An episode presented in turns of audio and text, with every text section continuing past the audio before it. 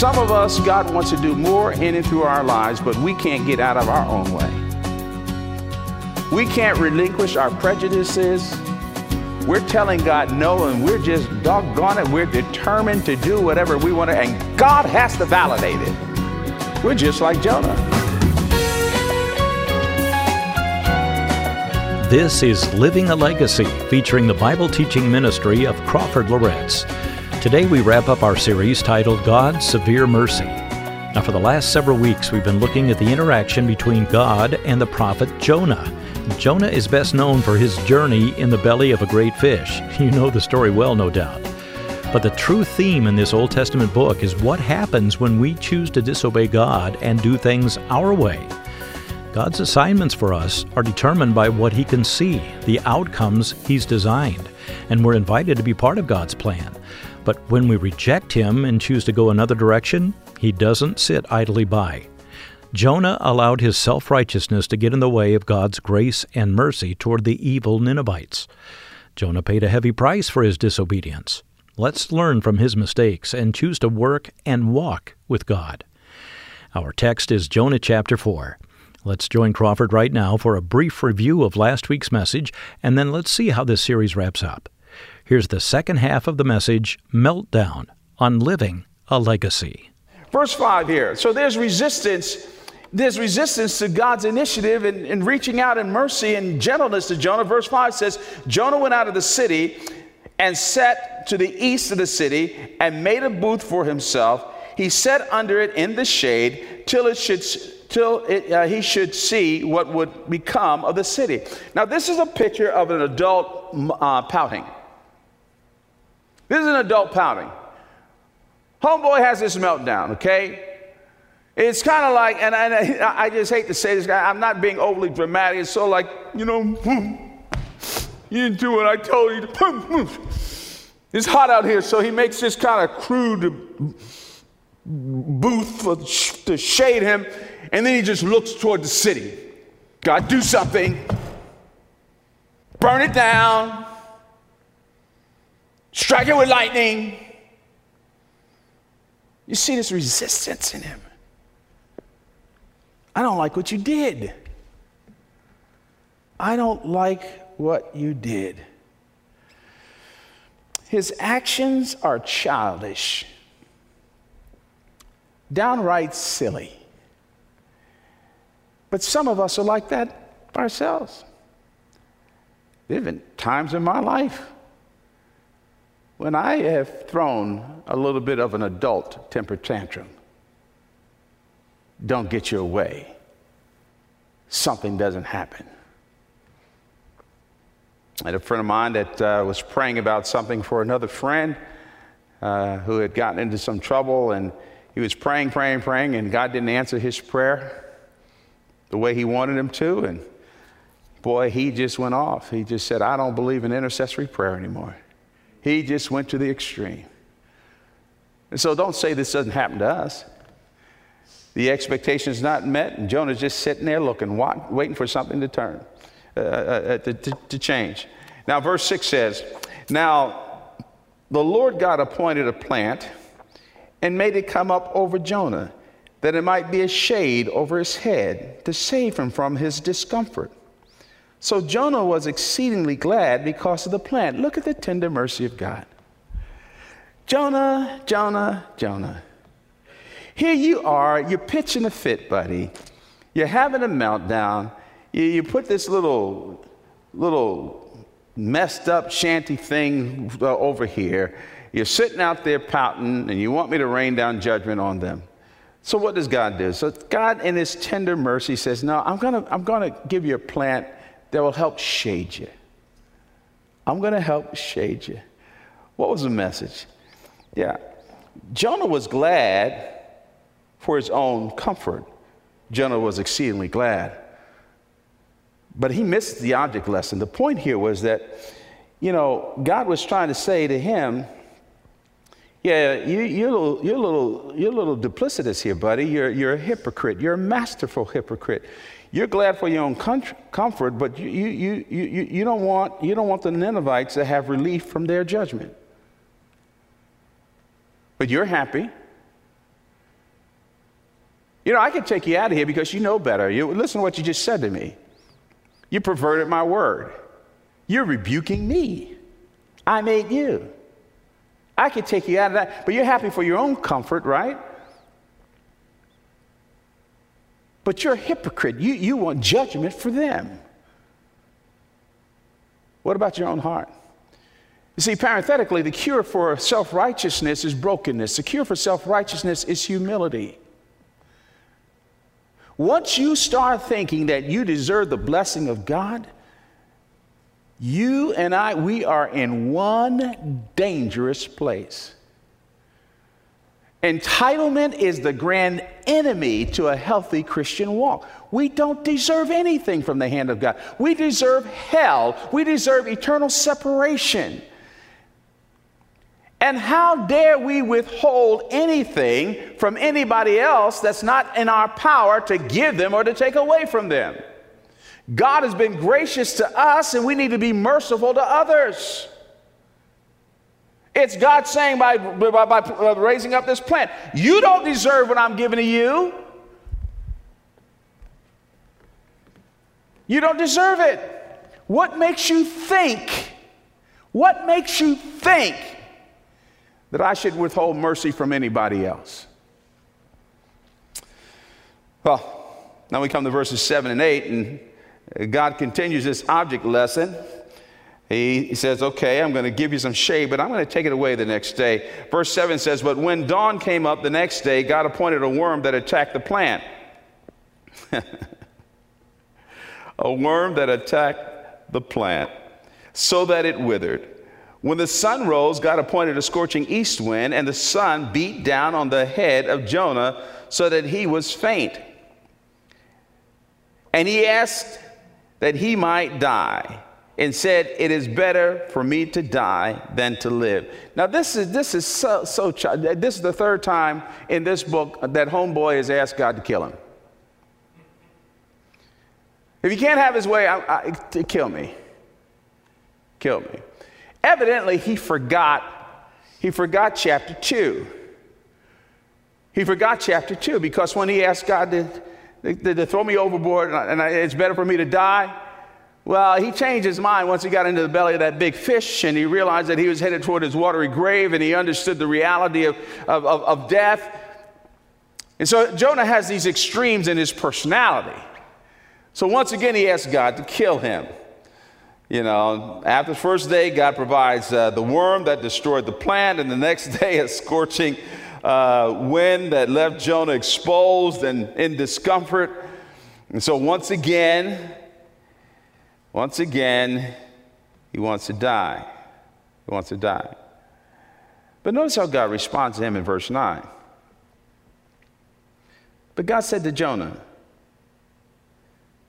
Do you do you do well to be angry? Angry enough to die? That's what he said in verse 4. And the Lord said, Do you do well to be angry? Here, here's God trying to reason with him. In other words, what he's saying, look, man, look, look how you're acting, buddy. Look at yourself. Look at yourself. Listen to what you're saying. You, you, you do well to be angry with me? Now, this, is, this second time around here in verse 9 is, is attached a bit to the context here. Because what, what God is saying to Jonah is that, Jonah, you're more concerned about the physical, your own physical well being than you are about the Ninevites' spiritual well being. Son, you're selfish. You are just selfish. Look at you. So, go from regret to resistance, this stubbornness in Jonah. Self righteousness and stubbornness are two sides of the same coin. You, you refuse to let anybody move you. And now we come to rebuke. God's been patient with Jonah. He lets him vent. lets him pervert the scriptures and misapply them, lets him pout. And then God says, Okay, I have a few things I want to say to you. Verses 10 and 11. And the Lord said, You pity the plant for which you did not labor, nor did you make it grow, which came into being in a night and perished in a night. And should not I pity Nineveh, that great city in which there are more than 120,000 persons who do not know their right hand from their left, and also much cattle? Jonah. I actually believe that in these two verses, God is making three applicational statements to Jonah and to our hearts as well. The first one is this God wanted Jonah, to see that he had no right to get angry over Nineveh or the plant because Jonah did not give life to or sustain either of them. You didn't give life to them. Point being, God is saying, I gave life to them. I give life to you. So slow your roll, man. You're trespassing. You're trespassing. You're way out of bounds, man. You're a human being and I'm sovereign God. Don't tell me what I'm supposed to do, Jonah. That's the message here. Don't tell me how I'm supposed to relate to life. Don't give me your, your set of assumptions and make them requirements for me. Stop going around acting as if you know how God works all the time. And by the way, I've met a number of Christians like that who make their set of assumptions as if you know how God works. We know nothing other than what God has clearly said in His Word. And if He hasn't clearly said it in His Word, then some of us need to close our mouths because we don't know why. Stop running around talking about what is the judgment of God and what is not the judgment of God. Unless God makes that clear to us, we ought to be quiet. We need to respond to God. And that's what God is saying to Jonah. Look, man, you didn't make these plants. You didn't make your own life. You didn't make the Ninevites. I made them. And God does what He chooses and what He pleases. I think the second statement that God is making here to Jonah is that, you know, Jonah cared more for his own comfort than he did for the spiritual destiny of thousands of people. And that's why we have to search our own hearts. Sometimes our pronouncement is nothing more than camouflage self centeredness, it's a lack of compassion. We don't want to walk out of ourselves and walk away from that which we, quote, control to show the hope and the love and the compassion of our great God. Jonah, all along, all along, you're, you're, you're, you're in it for Jonah. You're, you've been kissing narcissism all along. You think that you have to be the, the, the, subject of every, of every conversation. You've got to be the centerpiece there, that you have to control all the outcomes. That's not so. That's not so. And the third statement I think God is saying to him, because as, you read this narrative, you go back up to verse 1, and the, the audacity of Jonah to call God's sovereign work of, of, of compassion and mercy to call that evil just because it didn't measure up to your expectations. And I think the message here that God has given to Jonah in these verses that Jonah, you're accusing me of being absurd?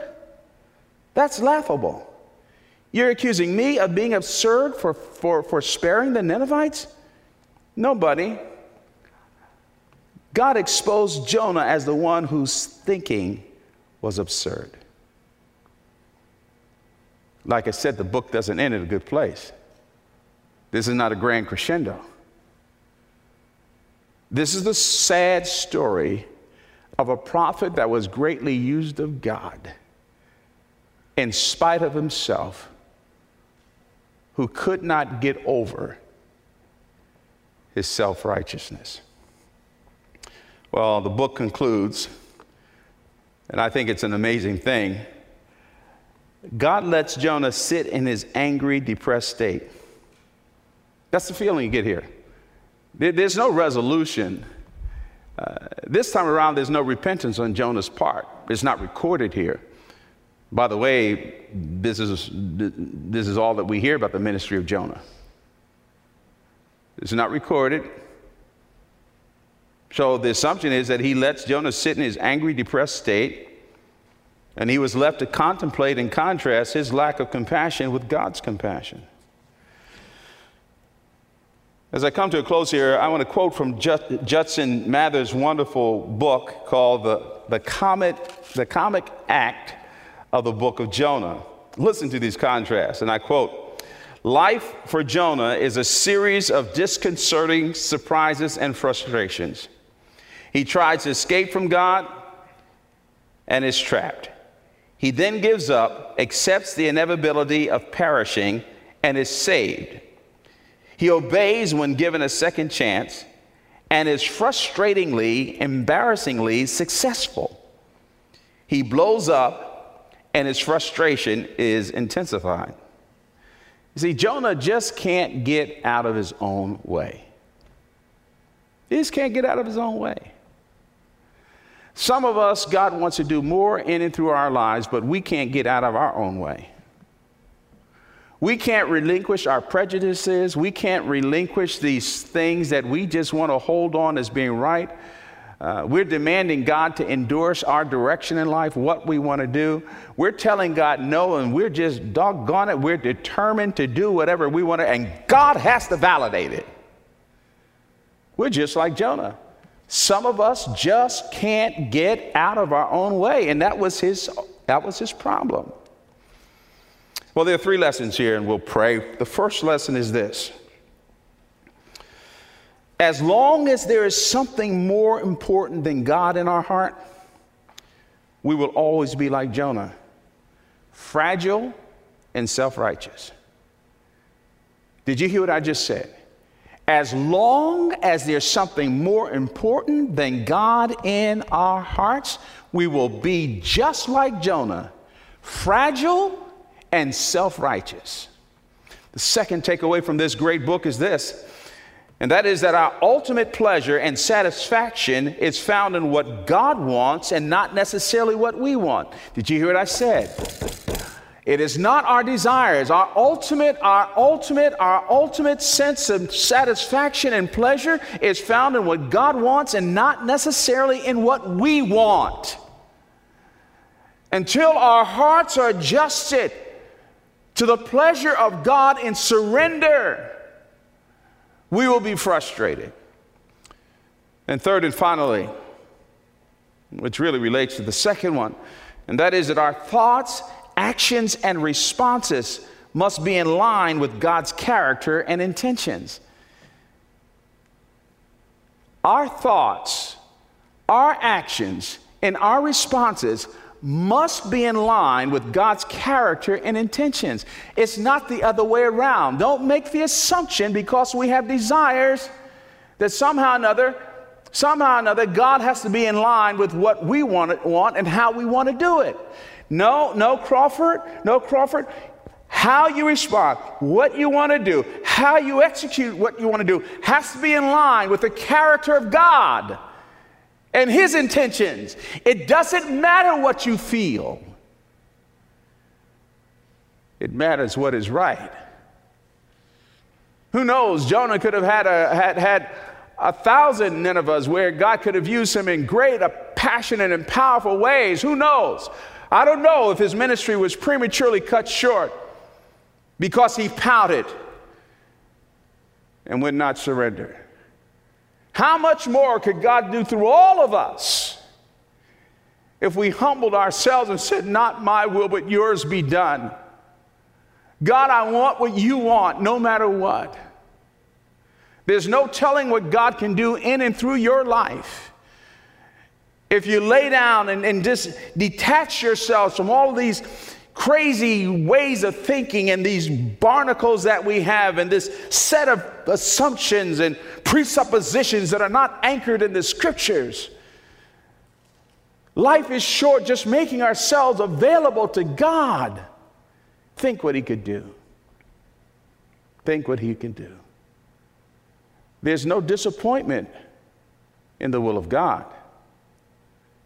But there is massive disappointment and depression in assuming that God, God will do my will. See, the key to all of this is surrender to the Lordship of Christ. It's surrendering our lives to Him. And for those of you who are listening to me right now and you're not sure that you have a relationship with Christ, Jesus Christ conquers our self centeredness. Jesus Christ conquers our self righteousness. Jesus Christ comes in and He cleanses us from all of our sins and, and, and He redirects our lives and gives us hope and forgiveness and meaning. And all we have to do is say, Lord Jesus, thank you for dying on the cross for my sin. I turn from my sins and I trust you as my Savior and as my Lord. Even as we think about what's happening in our nation today, even as we think about God, God is allowing the issues of race the indignities leveled out on many in our society. He's raising that up. And what we have to do in addressing these things is not lead with what we feel and what we want, but be asking God the question God, what do you want me to do? What is right? And how do you want me to respond? It is His heart and it's His intentions that matter. Holy Father, we thank you for your goodness and your presence. Lord, uh, this book doesn't end with uh, shouting and rejoicing and smiles and great resolution and everything being happily ever after. Begin, it ends on a somber, sober note that the God of the universe simply will not tolerate legalistic self righteousness. That He will just leave us where we are, even though He's used us. Oh God, may that not be our story. Teach us how to love and respond to you. Help us to know where the boundaries are in terms of our thoughts and ideas and opinions and what really is the thoughts and ideas and plans of our great God. Lord, strengthen us and help us, we pray.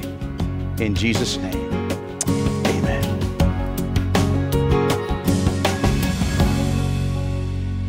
Crawford Loritts, our speaker here on Living a Legacy, wrapping up our series titled God's Severe Mercy. Well, in looking back over the messages in this series, you probably have a slightly different perspective about the prophet Jonah. As Crawford said in closing, Jonah's self righteousness left him a bitter, stubborn person. How sad. He missed out on the joy of seeing the merciful hand of God work among the repentant Ninevites. Well, do you have a reaction to the series? Let us know with a quick email to livingalegacy.org. You'll find the Contact Us link on the left side. And just a reminder that you can take the messages of Living a Legacy with you and listen anywhere by streaming them on our website or by downloading the messages for free to your audio device. Go to livingalegacy.org. That's livingalegacy.org. Well, next week we'll launch Crawford's new series, Unmasking Satan. Now, Satan is our enemy, and we need to make sure we understand his capabilities and his limitations. Hope you'll be right back here with us. For Crawford Loritts, I'm Bill Davis. Thanks for listening. This program is a production of Moody Radio, a ministry of Moody Bible Institute.